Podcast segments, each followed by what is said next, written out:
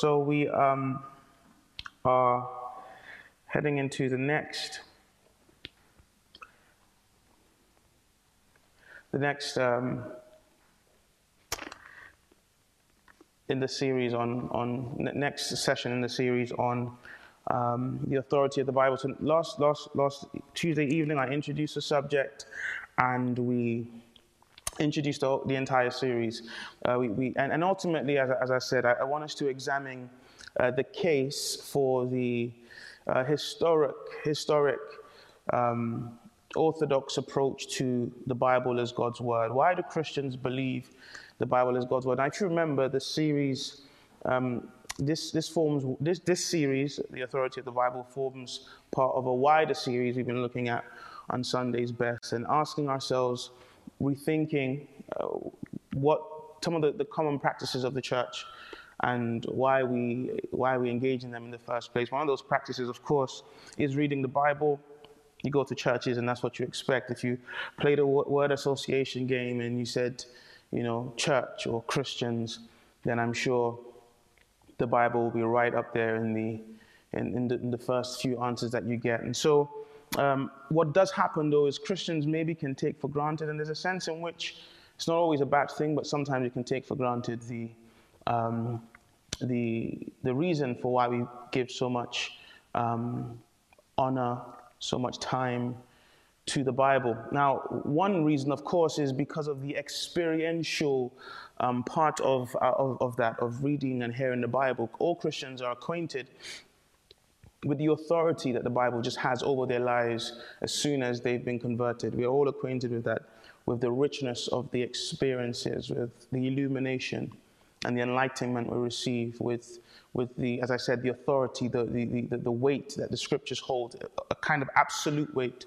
on how we order our lives. We're, we're, we're, acquainted with standing on the promises of God and, and hoping in something that we've read in the scriptures. And, and we're, we're acquainted with the, the drastic ways in which sometimes we will make decisions and change character and you know, order our lives because of something in the Bible. And so for many of us, just that divine experience that we have when it comes to reading and meditating on the word is often sufficient for us to just believe that the Bible is God's word. And there's, uh, again, there's a lot to be said for that. It, it points probably to the superior witness, or, uh, the superior conviction of God's word being uh, inspired and of the Bible being God's word, which is the Holy Spirit at work, convincing us of the authority of God's testimony. But that being said, it also is important that we are acquainted with, um, as the Apostle Peter says, the, the ability to, to, to give reason, answer for why we believe what we believe. Um, and again, the Bible is what um, fashions this answer up for us. And so, essentially, throughout this series, what I, one of my concerns is to show us what the Bible says about itself.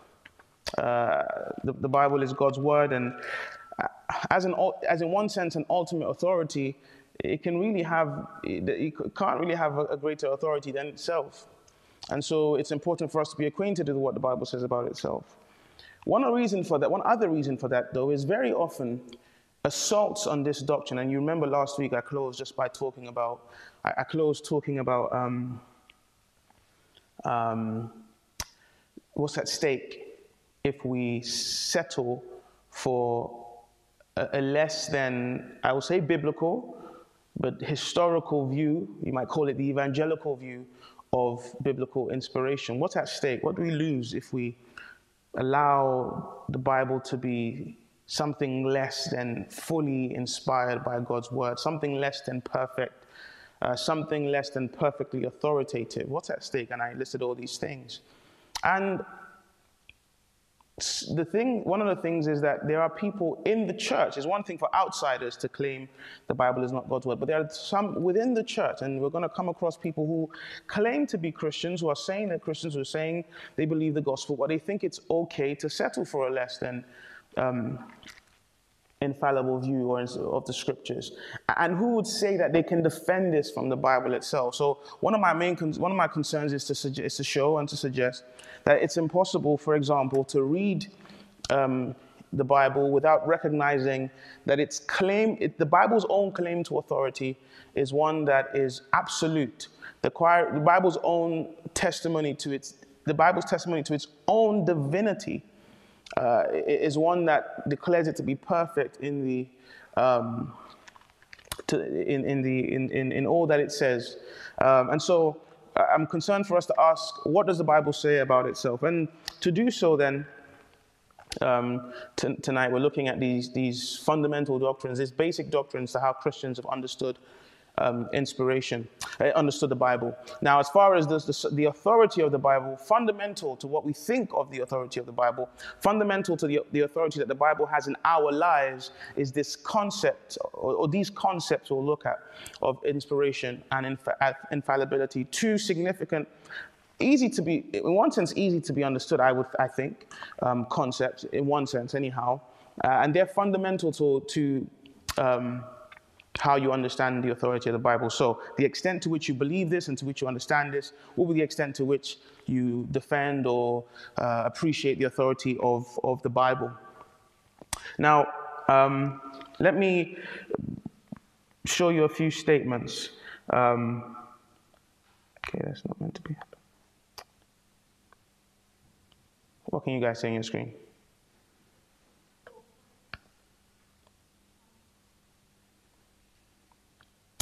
Um, but yeah, a few a few statements. You guys, you guys in this building, just wait.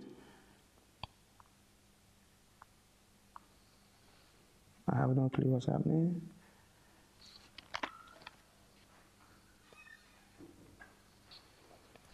Um,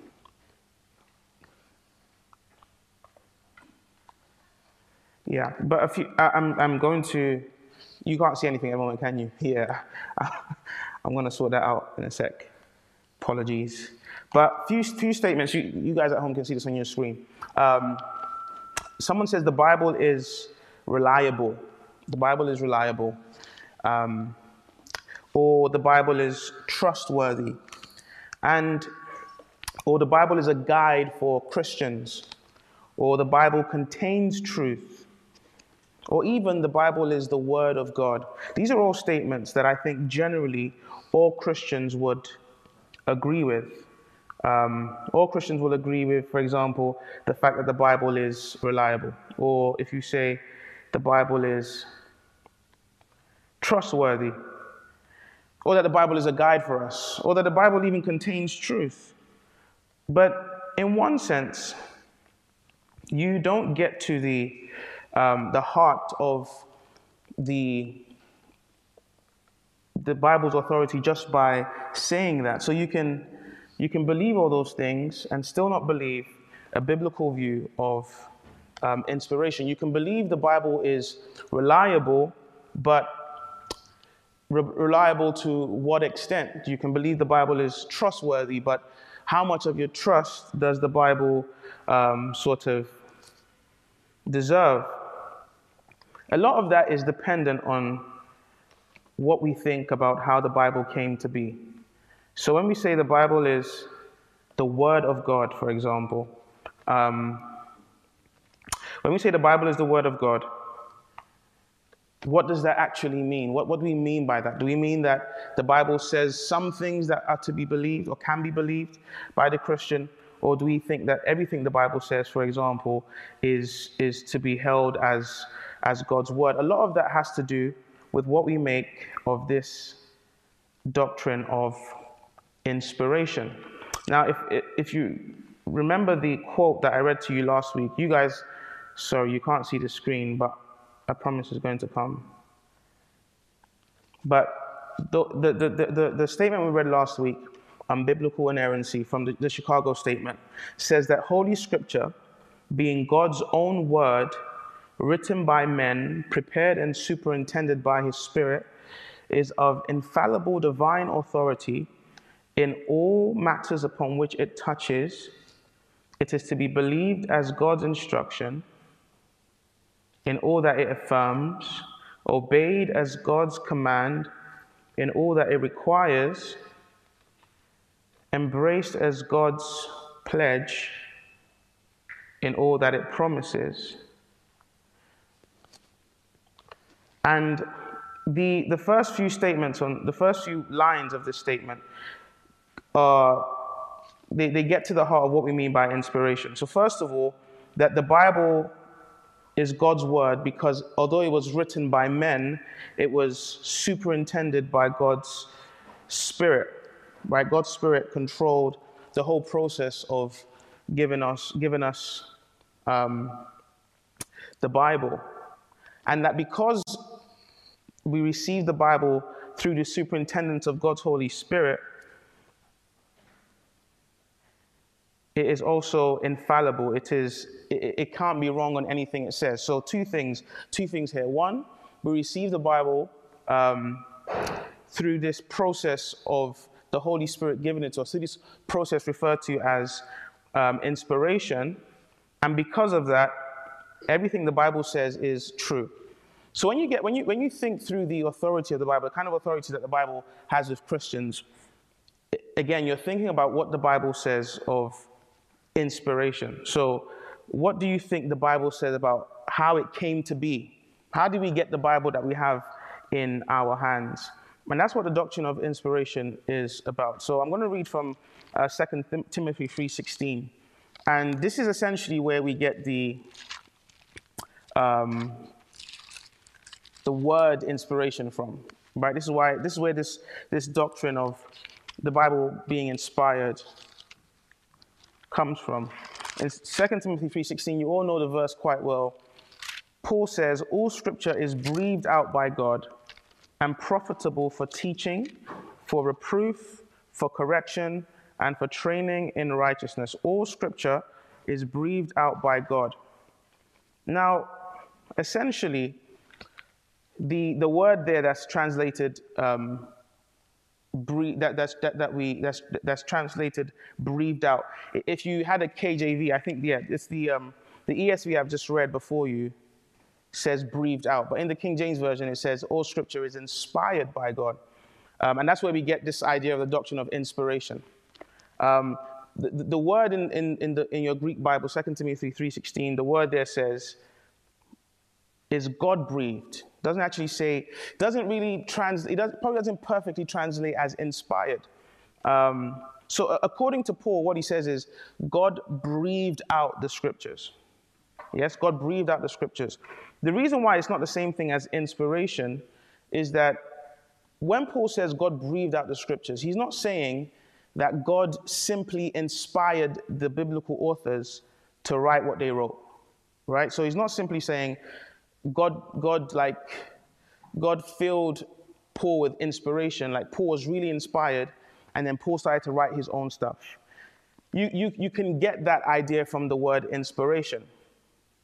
Um,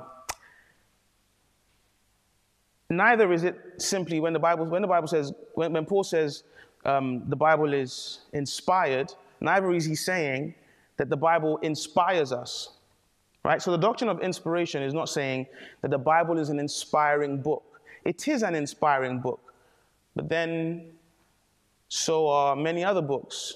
So is Mandela's autobiography, right? The Long Walk to Freedom is an inspiring book. And Malcolm X's autobiography is an inspiring book. That's not what Paul means when he says the book, the Bible is God breathed. So again, I, I, I think I know the KJV translate that as inspiration. I don't know many other English versions that do. I don't know if, I don't know which ones actually translate as inspiration. But Paul is not saying, right? He's not saying that God's word is inspiring so that you read it, so that the point is when you read God's word, you get something out of it. That's not what he's saying. He's saying that the book is, it comes from God's breath, right? God breathed it out. Now, when you read your scriptures, um, you know the kind of the, the ways in which God's breath is associated with his, his power, right? So when the scriptures speak about God's breath, they one of the things well two things come to mind two particular things come to mind anyone can tell me one of them when, you, when, when the scriptures speak about god's breath so the, the, the say for example the hebrew word ruach um, or the Greek, the Greek word pneumatos. What are those? What are those? What, what, what are, there's two major ideas associated with the breath of God. Yeah, given life is absolutely true. Something even greater than that. Adam receiving life is, life is part of what process? Creation. So the Psalms speak about the crea- creation itself being the result of God's breath. So when the Bible saying, when Paul says God's words are the result of God's breath, he's saying God's word is every bit as divine as creation is.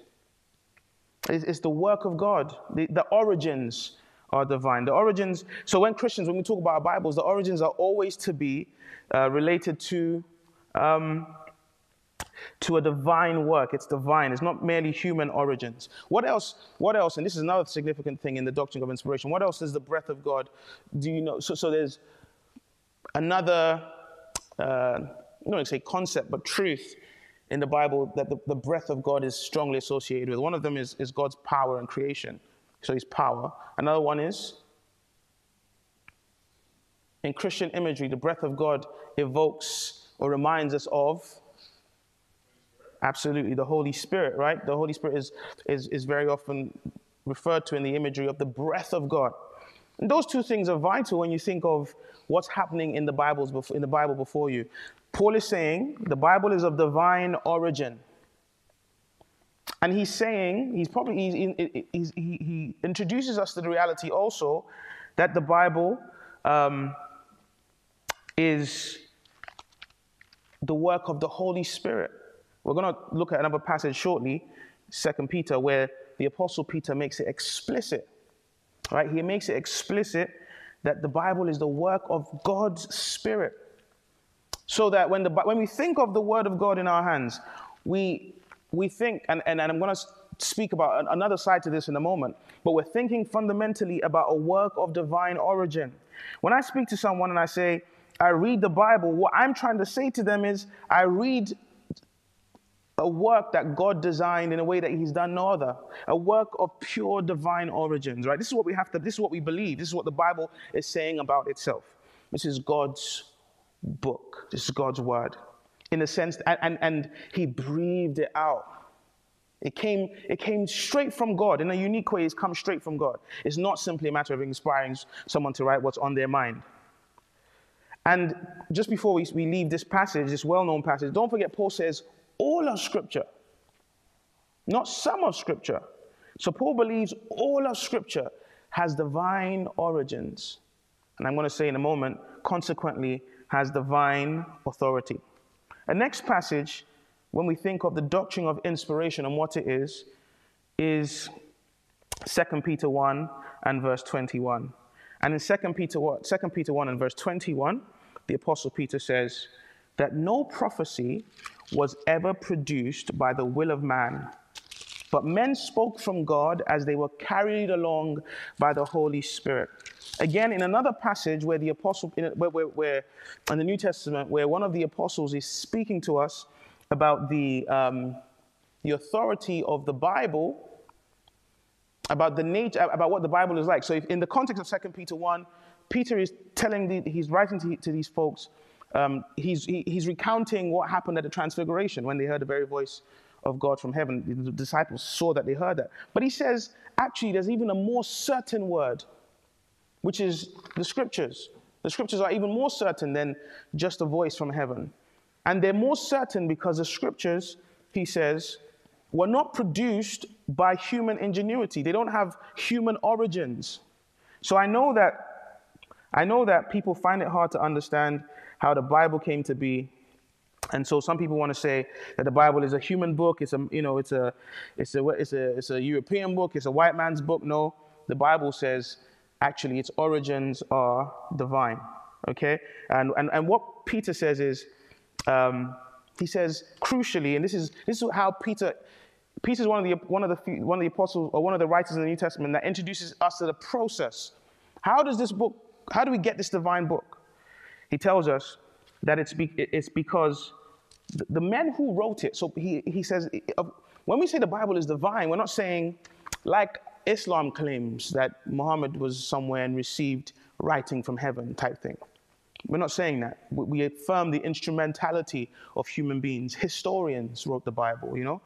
They had to, folks who wrote the Bible before some of them, you read a, a book like, Chronic, like the Chronicles, a book like Luke, they were actual historians.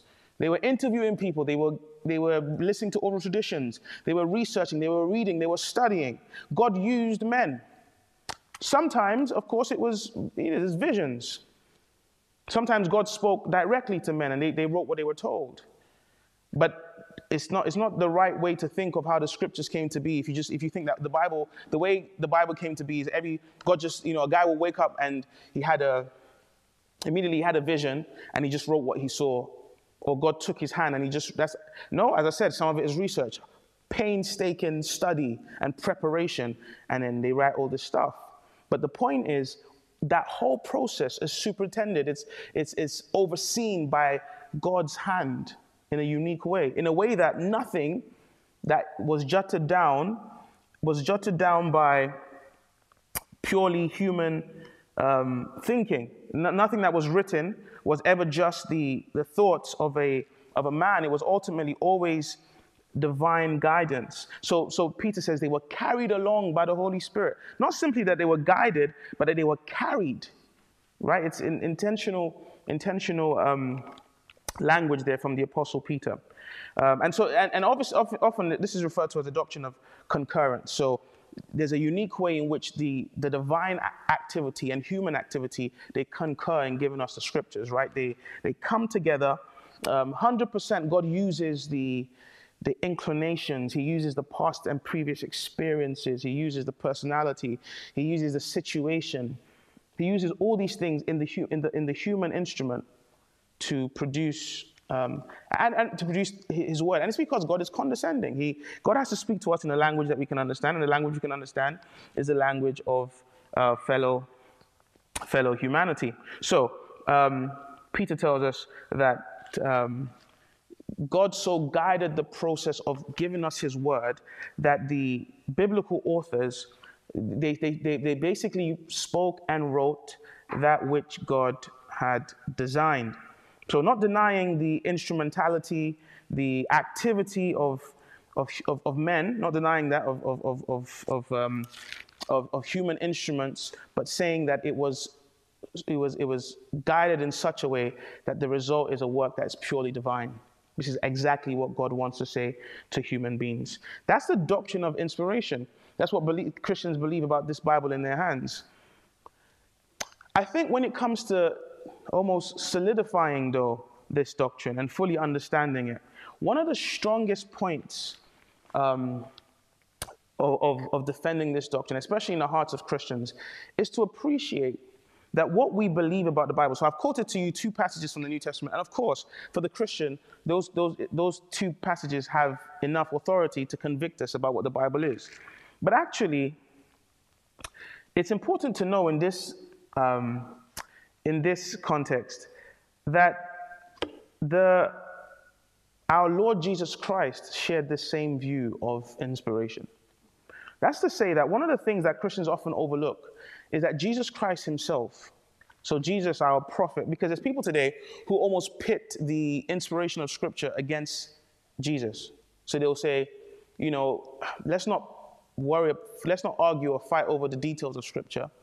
You know, let's, let's not condemn people if they find it hard to believe the scripture. Let's just preach Jesus. Let's just follow Jesus. But if you are really concerned to follow, if you really want to follow Jesus, then one of the things you're going to have to admit is that Jesus believed a narrow doctrine of inspiration. That is, he believed the Bible was God's word. And I think one of the things that Christians often we don't explore enough is the extent to which Jesus Christ um, the extent to which Jesus Christ defended inspiration, or the extent to which it was clear in his entire ministry that he believed that the Bible, in the doctrine of inspiration, that the scriptures, and you know, Christ had the same Old Testament scriptures that you and I have. You see the same Old Testament scriptures that they cause, you know, you read about, um, you read about the, the, the, the Levitical laws, and you read the, the genealogies and you read certain scenes and certain acts and they, they cause you a lot of consternation. You're like, can this really be God? Like, that same Old Testament is what Christ read and is what Jesus Christ um, was referring to in, the, in, in some of the things I'm going to say to you now, okay? So um, let's think through Christ's doctrine, how, how Jesus, Christ, Jesus Christ's view of inspiration. So the first thing is just that he held to the same view of inspiration uh, that his apostles were teaching in those two previous passages. In fact, quite in fact, their view of inspiration was was was the view of their master, right? Um, so John 10 verse 34, Jesus Christ, tells, when he was debating with the Pharisees, he says to them, "The scriptures cannot be broken." That's the view. That's the view that Jesus Christ had of of the scriptures of God's word. They cannot be broken. Right? The scriptures cannot be put aside. They always have authority. They, you can't argue what the scriptures say. Again, in, in Matthew 22, verse 43, Jesus Christ, he, he, he shows us the same, um, the same doctrine that we read of in, in, in Peter's words in, um, in, in 2 Peter, 2 Peter 1 that we read earlier. Jesus Christ says in Matthew 22 and, and verse 43, similar process. He, he shows us that he believes the scriptures came to us via the same process that Peter um, unfolds in, in his epistle. 22 verse 43, um, he said to them, How is it then that David in the Spirit calls him Lord? Saying, The Lord said to my Lord, Sit at my right hand until I put your enemies on your feet. So Jesus Christ is quoting the Psalms. He's quoting the Psalms and he says, David said in the Spirit, right? What David said. Now, now, now, that very phrase there, David said this. So he quotes a psalm and he said, David said this in the Spirit. That phrase in the Spirit is not present in the Old Testament text that Jesus Christ is quoting. That, that when when, when um, um, Psalm 110 says, The Lord said to my Lord, Sit at my right hand until I put your enemies under your feet, nothing in the psalm say, The Holy Spirit said this. When Jesus Christ is quoting it, he says, Those are the words of the Holy Spirit. It's the same doctrine that Peter uh, teaches us in his, in his epistle. Um, so the same process of concurrence. That, that is, Jesus Christ believed that when David was speaking in the Psalms, it wasn't just David. It was the Holy Spirit speaking through David. This is what our, this is what our Savior believed. It's everywhere. So, so never think that the doctrine of inspiration is defended by those two major passages, those two key passages. You go to 2 Timothy 3, you go to Second Peter. The doctrine of, the, of inspiration is, is similar to the doctrine of the Trinity. It pervades all of Scripture. Everywhere you, you, you find illusions, you find, if you want, the self awareness that Scriptures have that this is the very Word of God. Again, same chapter, 22, verse 32, um, Jesus Christ says, in dispute with the, with the Pharisees, so he's disputing uh, something with the Pharisees. These words are so interesting. This time it's with the Sadducees. The Sadducees don't believe in the resurrection. Jesus Christ says, I am the God of Abraham and the God of Isaac and the God of Jacob. He is not the God of the dead, but the God of the living. Right? So the Sadducees don't believe in the, in the resurrection. They don't believe, they believe that when you die, it's done. Jesus Christ is going to prove the resurrection from the Old Testament. And he proves it by reading this statement I am the God of Abraham and the God of Isaac and the God of Jacob. He's not the God of the dead, but of the living. Why does that defend the resurrection? In, Why, why is that a defense of the resurrection? I'm asking, um, yeah, I'm asking you that. Why is that a defense of the resurrection? Look at Matthew 22, verse 32. Why is that a defense of the resurrection? I am the God of Abraham and the God of Isaac and the God of Jacob. Why is that a defense of the resurrection? Once you answer the question, it's going to show you the extent to which Jesus Christ believed that God's word was divine. Who wants to, who wants to give me an answer why that's a defense of the Aaron?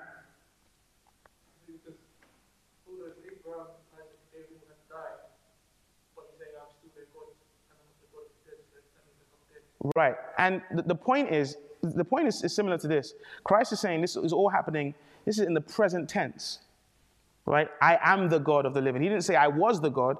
These because when you read that in the Old Testament, it doesn't even strike you as having that same impact. But Christ is saying, if God is speaking in the present tense, the point I'm making is for Jesus Christ, the inspiration of God's truth was went as far as the very tense, tenses in which um, phrases are put in the Old Testament. Similar, th- you can see a similar thing actually in Galatians 3 when um, the Apostle Paul is, is, is explaining the Abrahamic covenant. And he says um, that when, when God says he's going to give seed to Abraham, he doesn't say seeds, he says seed. So, so he he's and he's he's basically saying, listen, that, that, that shows you that the seed that God was talking about is, is Jesus Christ. The point I'm making there is in that passage, the Apostle Paul is defending truth by by like sing whether something is in the singular or in the plural. So you see how far the um, the, the Bible, the apostles, Jesus Christ, how far they were convinced that the Bible was God's word. Every single part of it. And, and, and the point I'm making there is we should be careful before we assume that, you know, the Bible is inspired when it talks about how to walk with God. Now, it's true, the Bible is just about that. The Bible is here to teach you how to walk with God. But to simply say the Bible is true when it talks about, you know, how to get to God, how to worship Jesus, how to, it's inspired in matters of faith. But when it comes to history and geography, there's no, it's not really inspired there. The Bible has error there. That is not a view of inspiration that is consistent with, for example, our Lord Jesus, who was willing to read into the tenses, willing to read into whether something's in the plural. That was clear, that's clearly the view of someone who thinks that all of God's all of God's word is inspired. Another thing we see in Jesus Christ and his view of his doctrine of inspiration is that when when, when, when Jesus Christ was so convinced that the scripture, scriptures are God's word and, and are of perfect divine origin, that for him, when the scriptures speak, God speaks. And this is a crucial, this is just a crucial argument in developing how we understand the divine origin of the Bible. So simply the fact that the fact that when we get to the New Testament, scriptures and God are interchangeable. Right? So you're going to see now verses where in the Old Testament, there's no indication that God actually spoke these words. They were just recorded in Scripture. But in the New Testament, the writer of the New Testament passage, wherever it is, is alluding to the fact that those words that were written are what God spoke. So they personalize it. This is something that God actually says. Now, of course, we take that for granted as Christians. You and I believe when we open our Bible, say, oh, God said this to me, God said that to me. What I'm showing you is this is not just a matter of a figment of your imagination. This is the consistent view that the Bible itself has of the authority of God's word. So eight, Matthew 18, verse 6. You guys read this because you're going to answer this one as well. Um, sorry, not Matthew 18. I put the wrong reference there. It's Matthew 19, uh, verse 6.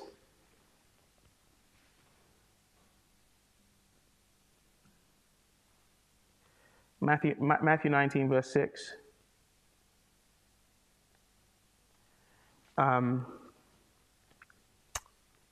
so they are no longer two but one flesh. Um, sorry, let me read from verse 5.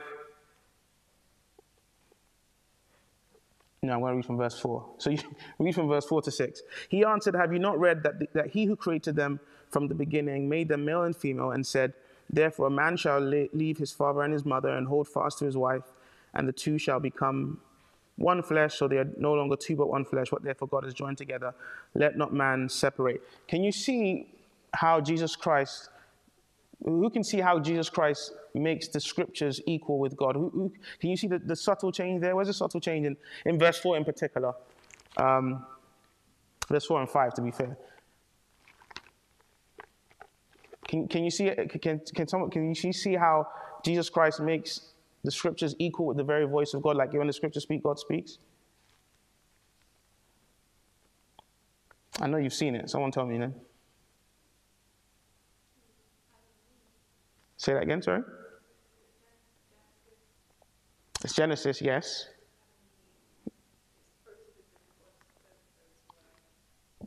But in Genesis, we never see God doesn't. It's not. We're not told that God actually says those words. Most likely, is Moses, Moses' summary of the situation, right? Um, but, but, but Jesus Christ says it's God that said that, right? So, what the scriptures, what Moses writes as a summary in the scripture is something that God Himself says. And this, this, this, um, this, this, this approach to understanding the scriptures is seen all over and over again um, in, in, in the rest of the New Testament. So, three, three, three, three, three ways in which this is brought out. One is just the assumption that um, when something is written in the scriptures, it has authority. So you have a series of, of verses in the, um, in the New Testament where the, the New Testament author says, It is written, or the scriptures say. And just because they say that, it has divine authority. For example, Jesus Christ, Satan comes to tempt him. He says, It is written. Now think of it. In one sense, all you said is a book, there's a book that says, right? None of us would ever use that in an, in an argument and think it has authority. Like if, if we're disputing something and I said, oh, but there's a book that says, or it is written in a book, you'd be like, so, like, what book is this? Who wrote the book? But in the New Testament, it's taken for granted over and over again. It is written. The scriptures say, according to the scriptures, right? If it's written in God's word, if it's written in the scriptures, it has divine authority. In fact, God's word is so much the sole authority of the Christian that just by saying it is written, we already know who it's referring to. And, and, and just by saying it is written, there's divine authority, there's a divine mandate. So if I say it is written, it proves it because it's in the scriptures and the scriptures are God's words, are God's word. The other thing though is, is, is what, I, what, what I was, I've, I've been telling you about is, is, is the way in which um, the scriptures are not afraid to, um, to, to, to, to, to, to use to, to, to, to, to speak so closely of the scriptures and God as if they were the same voice, right? So, so in, the, in, the, in, the, in the concept, in the minds of the New Testament writers, when the scriptures are speaking, God is speaking. When God speaks, the scriptures speak. Now, let me read some. I'm going to read three passages that will demonstrate this. First, first one is in Romans 9 and verse 17. And in Romans 9, verse 17,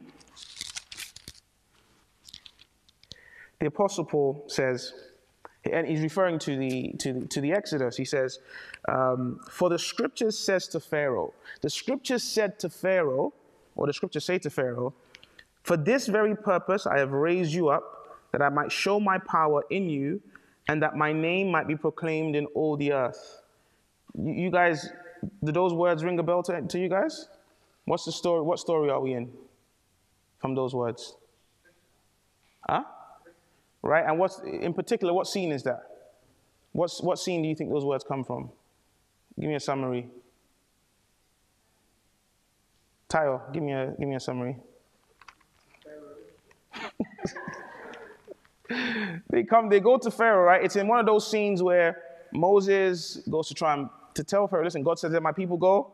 Pharaoh's obstinate, and you know, um, it's recorded. But in particular, this is what God says. It's God who says this about Pharaoh, right? Um, for this very purpose, I have raised you up. God's in the Exodus story. This, these are words that God says to Moses about Pharaoh. Tell Pharaoh this. God actually says those words. Paul says, the scripture says. When God speaks, scripture is speaking. Right? So again, scripture is the very, very, the very voice of God. So much so, Paul doesn't mind mixing those things up. You see a similar thing in Galatians 3 and verse 8. Galatians 3, verse 8. And the scriptures, foreseeing that God would justify the Gentiles by faith, preached the gospel beforehand to Abraham, saying, In you shall all the nations be blessed. Where are we in this passage? Eh, eh, where, where, where, what, what, what, what's, what's, what's, what's the Old Testament setting for what I've just said to you? You just heard read in Galatians 3, verse 8. Abraham. Speak up then. Covenant, right? God's calling to Abraham. You, you, you know that in the, in the, um, for the most part, in the Genesis narrative surrounding Abraham, when God makes promises to Abraham, like, oh, in you shall all nations of the earth be blessed, or, you know, your seed will be uh, more than the dust of the earth, for the most part, who speaks to Abraham? Right? Directly. God speaks to him. Paul says, the scriptures say that. Right? They, they, the scriptures say that to Abraham. The scripture foreseeing that, the scripture foresaw this and said it. Right? Again, for Paul, it's not a thing to, to say that when God is speaking, the scriptures are speaking. Um, the flip side of this you can see in Hebrews chapter 3. We'll just do one more of this. Hebrews chapter 3 and verse 7.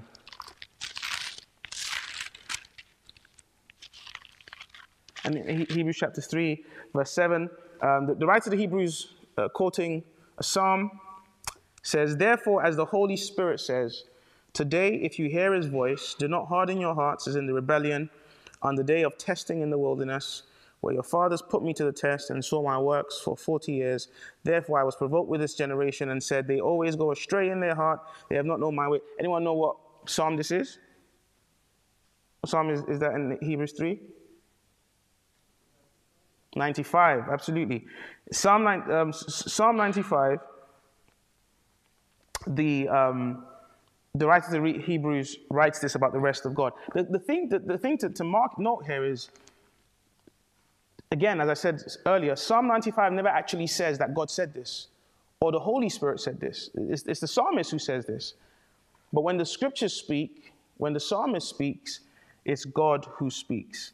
This, this sort of interaction, this kind of overlap that is present in the mind of the New Testament authors is just as significant to understanding the doctrine of inspiration, to seeing it in your Bibles as it is to as, as 2 Timothy 3.16 is, or 2 Peter 1.21, which is they're absolutely vital, but so is seeing that tension seeing that interaction, seeing the way in which the New Testament writers think. Because what happens then is you realize that the view we have of the Bible is not just a view formed in, in, in you know, like in, in the place of, or, or because of a, a desperation we have to treat God's Bible as divine. It's the very testimony of the Bible itself.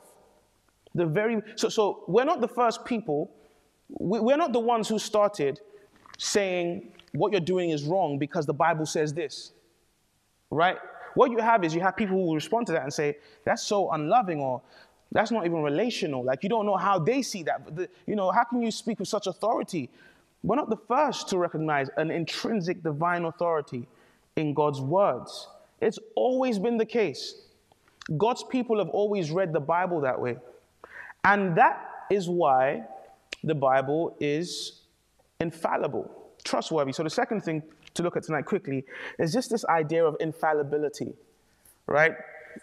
Um, and, and really, what infallibility is, is like the other side of the coin. It's the necessary consequence of the doctrine of inspiration. That is, if you believe that everything in the Bible is breathed out by God, is God's divine word, then if you believe that everything in the Bible is God's divine word, then you, you, are not going to believe that, it's, it's unlikely that you're going to believe that parts of it are wrong, right? You're not going to really believe that the, you know, the Bible has error in it. If you believe that uh, all, of, um, all of the Bible is God's word, if God breathed out his word, if God was, was overseeing um, the way in which his word came to us, then obviously that word is going to be perfect. And so infallibility is, is basically that. Infallibility is the idea that the scriptures are free from error. There's no error in the Bible. Um, and, and, that in all that they teach, uh, they are they're, they're, true, so they can't deceive you. They can't. There's no falsehood, and they're incapable of being wrong. So, 20 years down the line, the Bible will not be wrong in what it, what it has taught about marriage. Right? 50 years down the line. So today, marriage is a good one, right? Someone might say, but how can you believe a book this this old? First of all, the idea that our sins are so vastly different to the sins of like a Roman Empire and so on is really, really overstating the case. But anyhow, it's not so much about the era or the age, it's the eternal God who's spoken in his word. The Bible will always be true, not just relevant. Relevant, relevant, yes, but relevant is probably in this context not even sufficient enough a word. The Bible will always be true. It's infallible, incapable of being wrong. There's nothing that's going to happen in the world in 10, 20 years. No, no change in technology, no advance. Now, now, I should say this. It is true that we change our understanding of the Bible. That is, sometimes we misunderstood things, we got things wrong. And I think to some extent, advancement in, in like technology can do that, and society can help Christians see things in a clearer light, of course. But that's never because the Bible was wrong in the first place, it's because we misunderstood it. Right? But as long as we're faithful in interpretation, in interpreting the scriptures, it's always going to be true. It's infallible. The Bible can't be wrong. It's not wrong in anything it says. Uh, how would you illustrate this from scripture? I think, again, you might just go to, as I said, you say, think about the doctrine of inspiration. I, I can't, for, for, the life of me, I can't see how you could believe a doctrine of inspiration and think any different of the Bible. That, that is, think that the Bible is less than infallible. But what you could also do, I, I would say, is you could go to Jesus Christ's doctrine of inspiration. What was Christ's doctrine of, inspir- of, of, sorry, of infallibility? And, and three things come to mind. I'll say these quite quickly about how Jesus Christ was related to the scriptures and why we can be sure he had an infallible view. One is one thing is, is the well four things now one thing is the it is written those it is written passages that we, we spoke about the fact that jesus christ frequently said it is written and he just stood on it. He stood on the authority of what was written. If it was written, it was true. If it was written, it was worth building your life on. If it was written, you couldn't argue against him. Like it was true if it was written. The Bible was the final arbiter of truth. Another thing is how often in Christ's, and sorry, um, I'm not going to read a, a, lot of these verses. Those at home can actually see this. I'm sorry, guys. Um, the Bible is. Um, the Bible is constantly, Jesus Christ says that the things that take place in his life happen because the scriptures have to be fulfilled. So, so there's one thing is Christ always saying it is written. There's another thing Christ always saying that the scriptures might be fulfilled. When you're reading through your devotional and you're reading your New Testament and you come across those verses that say, and this happened so that it might be fulfilled, right? Realize that one of the things that's happening there is Jesus Christ is affirming the infallibility of scriptures. If the scripture said this four, five, six hundred thousand years ago, a thousand years ago, then it has to be fulfilled because whatever the scripture says are going to come to pass. Another thing is the effects that Jesus Christ says the scriptures have on our lives. Two passages come to mind.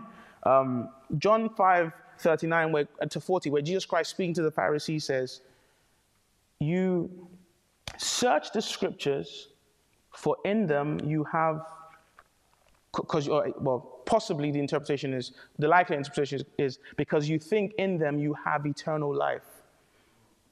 I think what Jesus was doing, he was affirming that that's why people search the scriptures.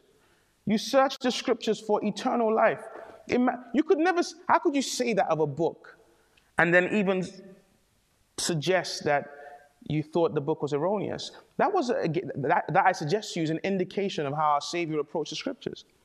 They were capable of giving you eternal life, life with God, because what they say are infallible. Or in Matthew 22 and 29, where he says, um, he speaks speaking about the scribes, he says, um, you, you, you, you err, you, you, you fall into falsehood because you don't know the scriptures or the power of God.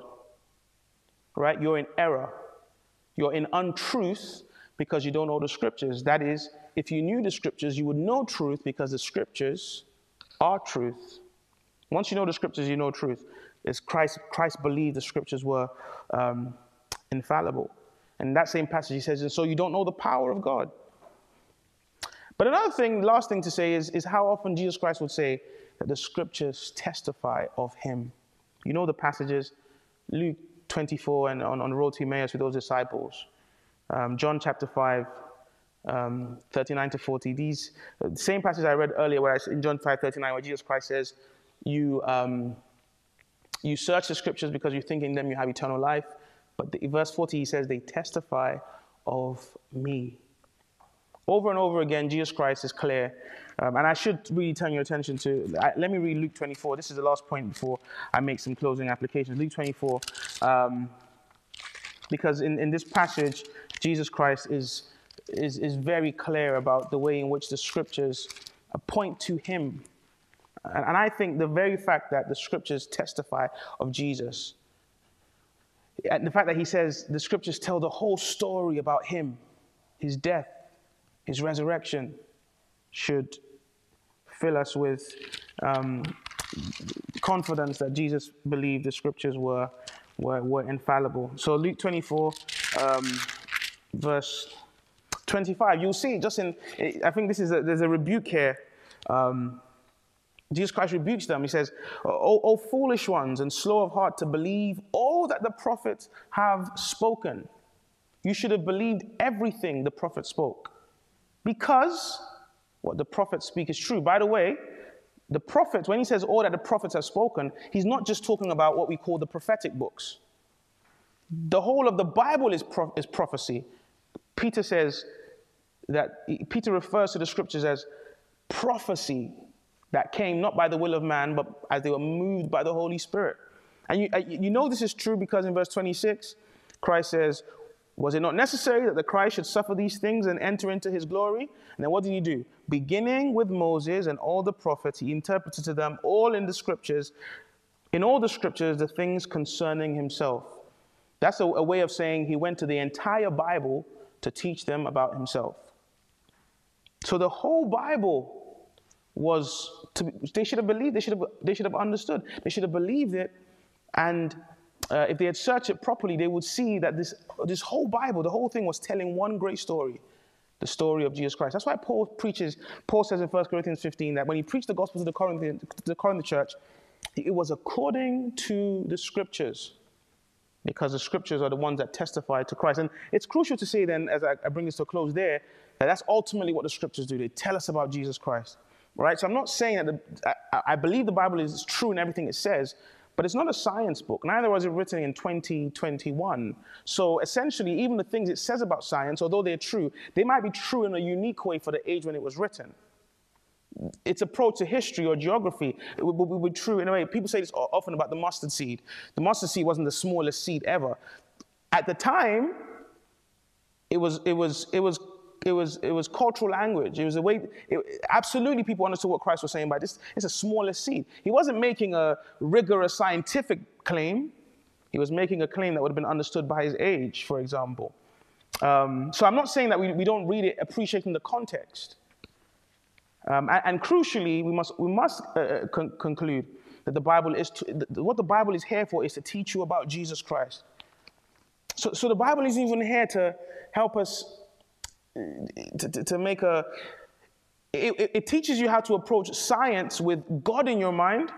It teaches you that even science must glorify God, that maths must glorify God, but of course, but the Bible is not concerned to develop those subjects as it were. The Bible is, is concerned to, to bring it to God. And that's crucial for us to appreciate as we, as we proclaim and defend the doctrine of inspiration. Let me close by these, with these applications. First of all, um, The Bible is not trustworthy if it is not inspired, right? So people, I'm saying that today, I'm saying that because today you find people who want to claim that they believe that the Bible is trustworthy. They believe it's reliable. They just don't believe that it's right to say that everything the Bible says is true and that in every way it's, the, it's God's word. Let's not say that. But it is a reliable book for us to use. Let me tell you why there's a problem with that. There's a problem with that because how can this book be reliable when, as we've just seen this evening, the book itself is constantly claiming to be perfect in everything it says? The book itself is constantly claiming to be the very word of God. The book itself is constantly claiming to have divine origins. How can the book be reliable if, in one of its most fundamental, fundamental assertions, you claim it to be unreliable? So don't deceive yourself that you can speak about the trustworthiness of the Bible whilst also rejecting the doctrine of inspiration. The moment we reject the doctrine like inspiration or infallibility, we also have to reject any consistent idea of reliableness or trustworthiness. We, let's not kid ourselves. the Bible becomes, honestly, the Bible becomes just like any other book. Can't remember who wrote that book. Someone wrote a book called Not Like Any Other Book. Who wrote that? No? Okay. Not Like Any Other Book. I can't remember. But yeah, there's a book about the Bible called Not Like Any Other Book. Absolutely. It's not like any other book. Okay? Second thing to say is, as, I, as I've just been stressing though, the Bible is about Jesus Christ. Bible's pointing us to him. When, when Christ says, you, you read these words because in them you have eternal life, what he's saying is, God actually went through that whole process. So, so let's be very clear here. Because sometimes Christians make it look like the whole process of inspiration and God you know, uh, uh, overseeing and guiding the course of history so that we can have an inspired book of our hands was, was done so that we can beat people over the head with the scriptures or done so that we can take some moral high ground. No. It was done because God wanted to testify about his son. It's done because God wants to tell us about his son, Jesus Christ. The whole point of inspiration is so the Holy Spirit can bear witness to who Jesus is. And that's what's at stake if we allow the doctrine of inspiration to be undermined is Jesus himself. You, you cannot, and I've heard it way too often these days, I've seen preachers mount their pulpits who claim to believe that they're preaching to a church, who want to preach the gospel, who want to preach about the blood of Jesus Christ, at the same time, who want to suggest that the scriptures can be wrong on some things, that the Bible is not you know, let's not call the Bible inspired. Let's not say the Bible is perfect.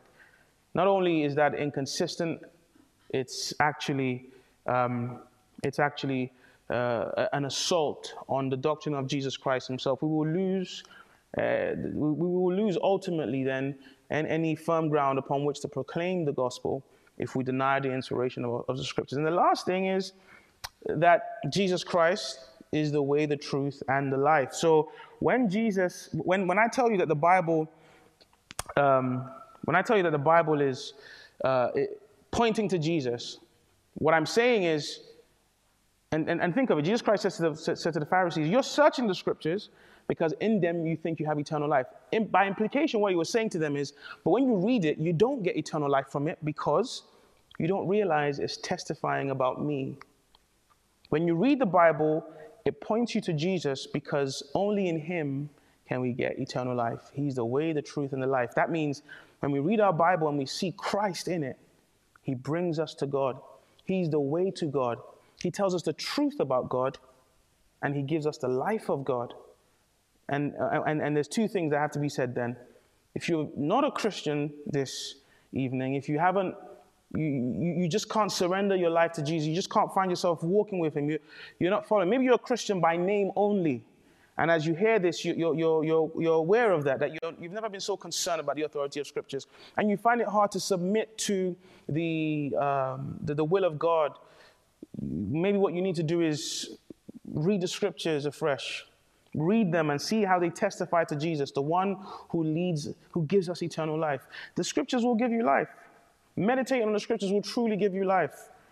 Meditating on the scriptures will truly open your eyes to your sinfulness, how desperately sinful you are, how desperately you are in need of God, but how full and free the grace of Jesus Christ is. Don't just say, oh, this sounds all mumbo jumbo. Read the scriptures.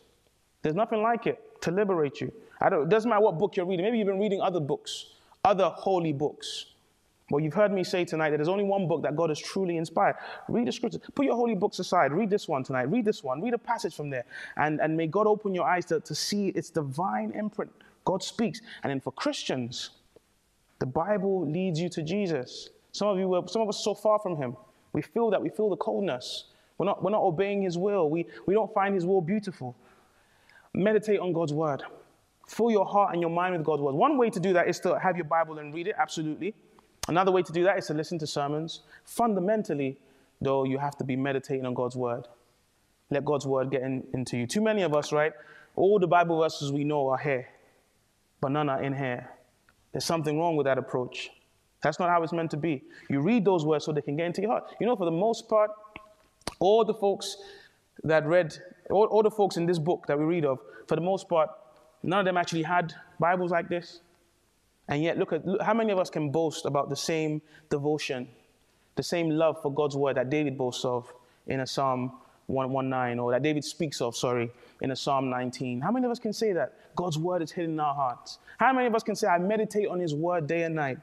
I've seen it in my life where Bible reading, listen, Bible reading becomes an obstacle to meditating on God's word. Because I'm, I'm reading just to tick, I need to finish this quick, but I, I'm not pausing to meditate on the richness of God's word. Christian, God's word leads you to Jesus. Stop taking it for granted. Give it its highest, give it its highest priority. Let's repent. Let's get word, God, God's word into us. And remember that as we're reading the scriptures, we're hearing the very words of God. Amen.